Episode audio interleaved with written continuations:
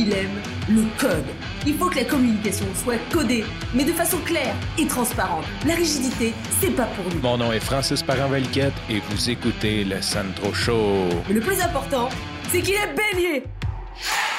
Habituellement, quand je suis invité à un podcast, quand je suis l'interviewé d'un podcast, j'en parle sur le Sandro Show. Et cette fois-ci, il y a deux mois, j'ai fait la connaissance de Régent Gauthier du podcast La Jungle des Affaires et il m'a invité sur son podcast. Et aujourd'hui, j'ai réalisé que j'en ai pas parlé sur le Sandro Show. J'en ai parlé sur sa diffuse aujourd'hui, la journée du lancement. J'ai fait comme un shootout pour essayer que les gens aillent écouter l'épisode. Mais j'en ai jamais parlé sur le Sandro Show. Et qu'est-ce qui me fait penser à ça? Ma coach Janilène, ma coach en hypnothérapie, que je parle tout le temps comme juste en bien elle m'envoie un message, puis elle me dit Hey, elle dit demain, j'enregistre un épisode de Dans la jungle des affaires. Fait que là, je suis Ah, écoute, je dis euh, Moi aussi, j'ai passé là. Et Rosie aussi. Euh, Rosie, c'est euh, celle qui a le podcast Nanti pour les femmes, pour essayer d'enrichir les femmes. Je l'ai interviewé sur mon autre podcast, Pourquoi faire un balado. Bref, les trois personnes, on se connaît. Donc, elle me dit Ah ouais, elle dit cool. Et un moment donné, elle m'écrit quelque chose comme Bravo, tu racontes bien l'histoire de ton père dans l'entrevue. Et là, je veux pas avoir de l'air prétentieux, je veux pas avoir de l'air snob, j'espère que ça va bien sortir ce que je vais dire.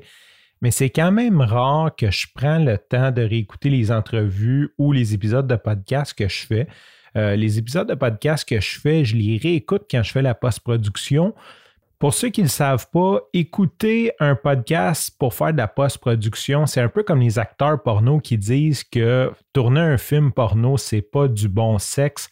C'est un peu la même chose dans le sens que quand je suis en train de faire l'édition d'un podcast, j'ai l'oreille ouverte à écouter les défauts, les troubles de son, les pop, les clics, les, les bruits de bouche, toutes sortes de, de, de défectuosités dans le son donc, mon attention n'est pas à juste apprécier un podcast. J'écoute pas l'épisode comme toi, tu l'écoutes quand tu es en train de m'écouter puis que tu dis Ah, c'est bon, tu essaies de comprendre.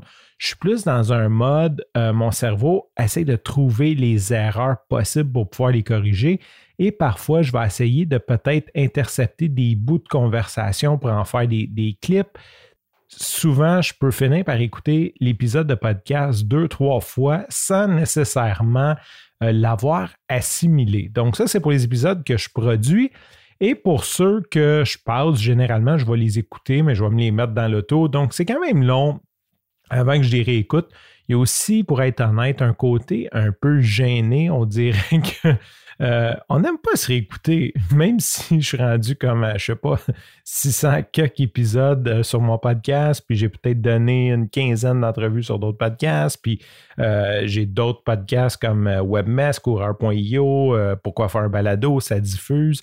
Quand tu additionnes tout ça, je dois approcher le 1000 entrevues, le 1000 podcasts, mais ça reste que, bon, il y a comme un petit côté que c'est ça, j'aime pas me réécouter, un peu comme souvent les gens vont ne pas aimer se voir sur une photo. Je me force quand même à les réécouter souvent pour, euh, ben d'un, pour remercier les gens qui ont pris le temps de, m'inviter et aussi pour m'améliorer. Tu sais, des fois, en m'écoutant, ben, j'entends des choses que j'aime pas sur ma diction, sur des mots, sur des trucs que j'ai dit. Euh, comme là, justement, dans, le podcast de la jungle des affaires, c'est terrible. J'arrête pas de dire hein parce que Régin me pose des questions le temps que je parle, puis je comprends pas. Fait que j'ai demande de répéter. Euh, ça, tu vois, c'est le genre de podcast, j'aurais monté, j'aurais coupé les 1 de l'invité. Euh, mais bon, je, comprends que c'est un one take et que c'est bien correct comme ça. Aujourd'hui, j'ai réécouté l'épisode de podcast euh, de, la jungle des affaires et sincèrement, je l'ai apprécié. J'ai vraiment apprécié réécouter ça mais je me souvenais pas tout ou à peu près pas. J'ai quelques bribes de OK, on a parlé de ça, on a parlé de ça, mais comme comment j'ai répondu et tout pour dire que c'était super agréable. Et c'est vrai que je raconte bien l'histoire dans ce podcast-là.